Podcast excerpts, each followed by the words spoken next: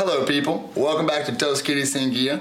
We are going to hit you with a continuation of last week's episode where we were talking about the diacritic symbols, the diacritic symbols, rather, of, of Spanish, and this how those change slightly the pronunciation. So last week we were talking all about the tildes, the accent marks specifically, and today we're going to talk uh, about a few things. We're going to talk about some diphthongs, triphthongs, but first we're going to talk about the diaeresis or the umlaut.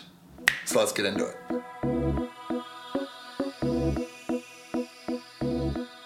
Anyway, like I said, today we are going to start with the the, the final diacritic symbol for Spanish, um, the one that we didn't talk about last week, and that is going to be the umlaut, as I like to call it. That's the word that they call it for German, and then also for uh, for English. But in Spanish, they call this diaeresis. And if you guys are still wondering what this is, well, that's where you've got those two fun dots over over something like a U.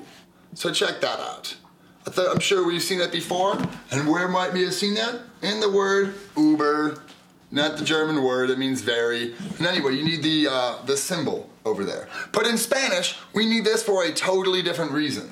So in Spanish, um, there's this letter that you see all the time. You might not realize how complicated it is. It's a G. There are a couple different ways to pronounce this. So a G with an A or an O afterwards, or U, it makes a makes a hard G sound, is what we call it. It's, it's like a G. But a GI or a GE afterwards is gonna sound like G, so gigantesco with a GI, or gente with a GE.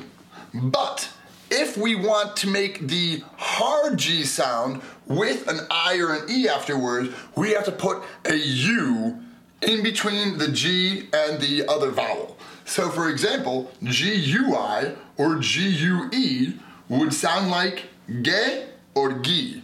Uh, and do you have a, so yeah, there you go. What, what am I talking about? Dos guiris sin guia. Gia right there. It's got the G-U-I. So that sounds like instead of gia, it's gia. But you might be saying, I understand it now. Why is Mike still talking? There's one more complication going on.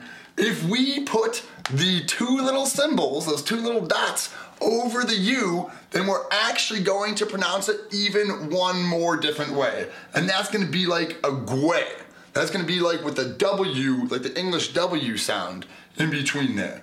Um, and then my favorite, all-time favorite example of a word with the diathesis of the umlaut is, Andres, can you guess? Your favorite one with an umlaut has to be not vergüenza. It is vergüenza. Vergüenza. Exactly. Andres hit the nail on the head. I think it's uh, it's the concept they talk about all the time in Spain. It means shame. To tener vergüenza. It means to be ashamed of something, to be, you know, a little bit uncomfortable doing it. I used to have vergüenza about my Spanish accent. Um, but anyway, if we check this out, if you zoom in on that, then you can see because we pronounce it like the gue with the W sound, we need the two uh, the two little dots here, the umlaut, or again the diathesis, over the U.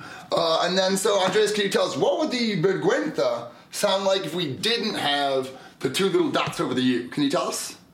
Wouldn't it be vergüenza? Vergüenza, yeah, exactly. So that is what adds or subtracts the W sound in between there. And uh, that's all I got for the diathesis. Now you guys will be super experts on all the diacritic symbols. Diacritic?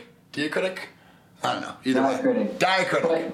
But, but I, I feel a little bit compelled to point out that I think that I actually made a mistake there, man. And I just, maybe I said it too uh, emphatically and then you bit the bait. It, wouldn't it be vergüenza, like gente? No, that's without the U at all. Oh, okay. So that's just V E R G E N Z A. But with the U in there with no umlaut would be vergüenza. Yep. So vergüenza would be with no U. Vergüenza would be with the U with the two di- the diacritic symbol. Vergüenza would be the G U E but no diacritic symbol over the top. Yet another example of a poorly guided guiri. In keeping with the, the topic of pronunciation and the previous episode, um, and as Mike just detailed, today we're going to discuss something called diphthongs, which are critical in pronunciation, as well as triphthongs, and for that matter, all types of tantalizing lingerie. Let's get acquainted with a concept that, because of ignorance, I can't actually promise is like this in English, but Definitely in Spanish, there are strong vowels and weak vowels, and this comes into direct play with this um, this chapter. So you have strong vowels A, E, and O, meaning the weak vowels, because there's only five in Spanish, are I and U, and you're going to have to keep these buckled down. These two vowels, when they come together, are only going to form one syllable, which is not the case when we find two strong vowels side by side. They would be broken down into two syllables rather. To go a bit further with diphthongs, when you have the two vowels together, what you're going to do is put a bit of emphasis on the strong vowel. So let me say it and let's see if you can hear it. The word jaula. Rather than saying jaula, you're focusing ever so slightly more towards the strong vowel being the well, being the A, exactly.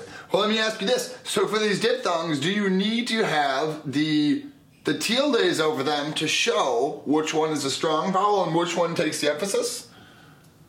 Actually, this is a great question. I'm glad you brought it up, bro. Heck no. If you were to do something like that, without any rhyme or reason. You're just gonna start throwing around accents. You shouldn't even. Nah.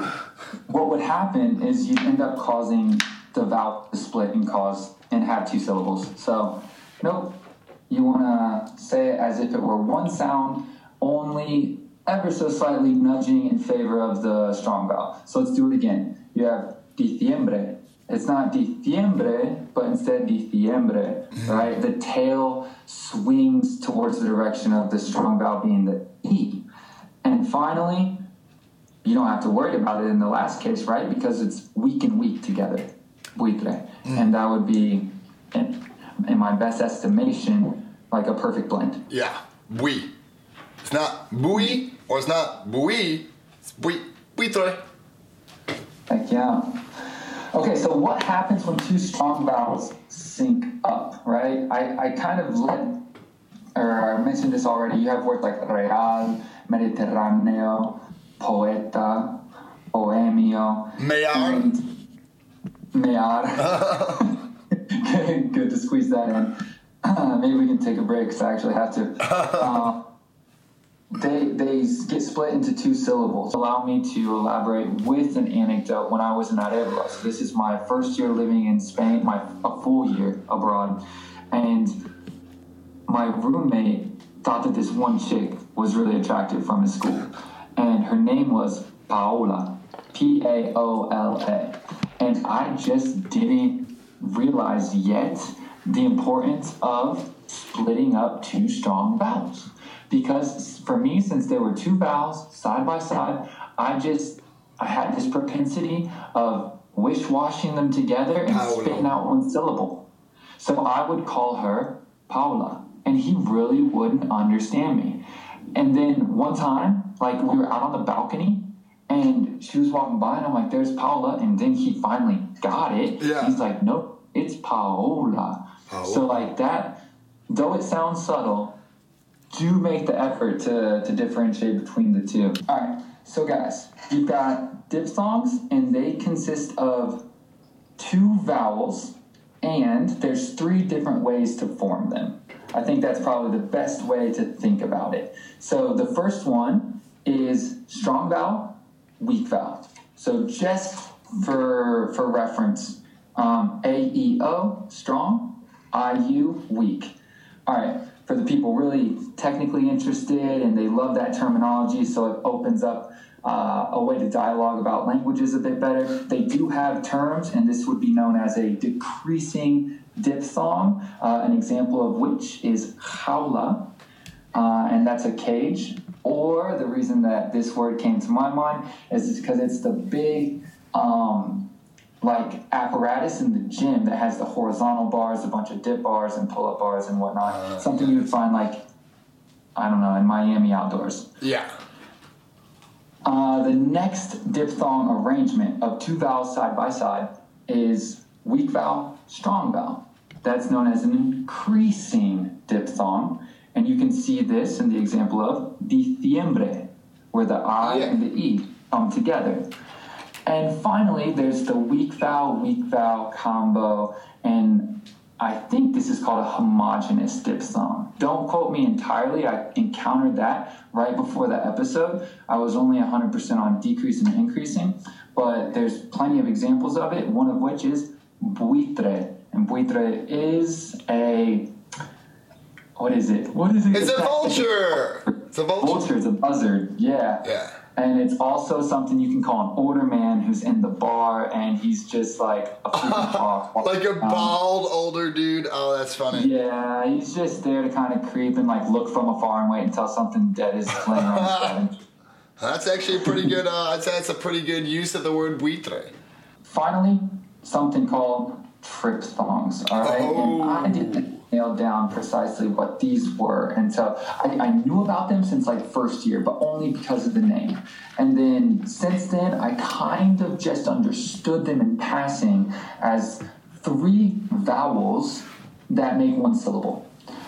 But we went a little bit deeper and have unearthed the secrets of diphthongs, and it was not pretty. All right, so in reality, it's not too much more complicated than that, but you need to know it's kind of like a, a formula. A triphthong is indeed three consecutive vowels, but it needs to take on this form. It's gotta be vowel, very specific. Weak vowel just like that.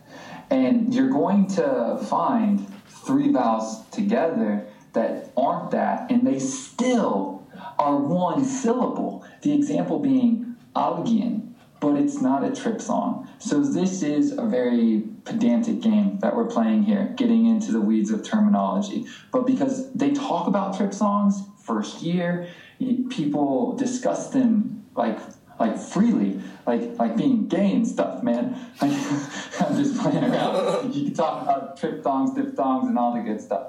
But um, we I didn't know what they really were, and I just feel like it's worth clarifying precisely what they are. So an example is hioides. That's weak, strong, weak. I O I. And that's your hyoid, hyoid bone. Don't squeeze it when you try to pronounce it. um, then you have dividend theis, right? That's I, A, I. So same formula. And then really where it comes up the most is in AR verbs in the present tense and when you're conjugating them in the second person plural. So that's being vosotros. Um, outside of that, I think you guys should be taken care of in, in terms of umlauts, how to use them appropriately with G, their purpose, diphthongs, songs, and as promised, that lingerie, baby. All right, guys, that's what's up. Stay in touch. We'll be around. Let us know if you want to hear something different. If not, we'll just keep on doing pronunciation. I'm only playing. I think pronunciation is a wrap, and we're thankful for it. So that's everything from Dos Guiris, Sin Guia. And dos guiris sin guia. Dos guiris sin guia. Pasti huevos. Hasta y huevos.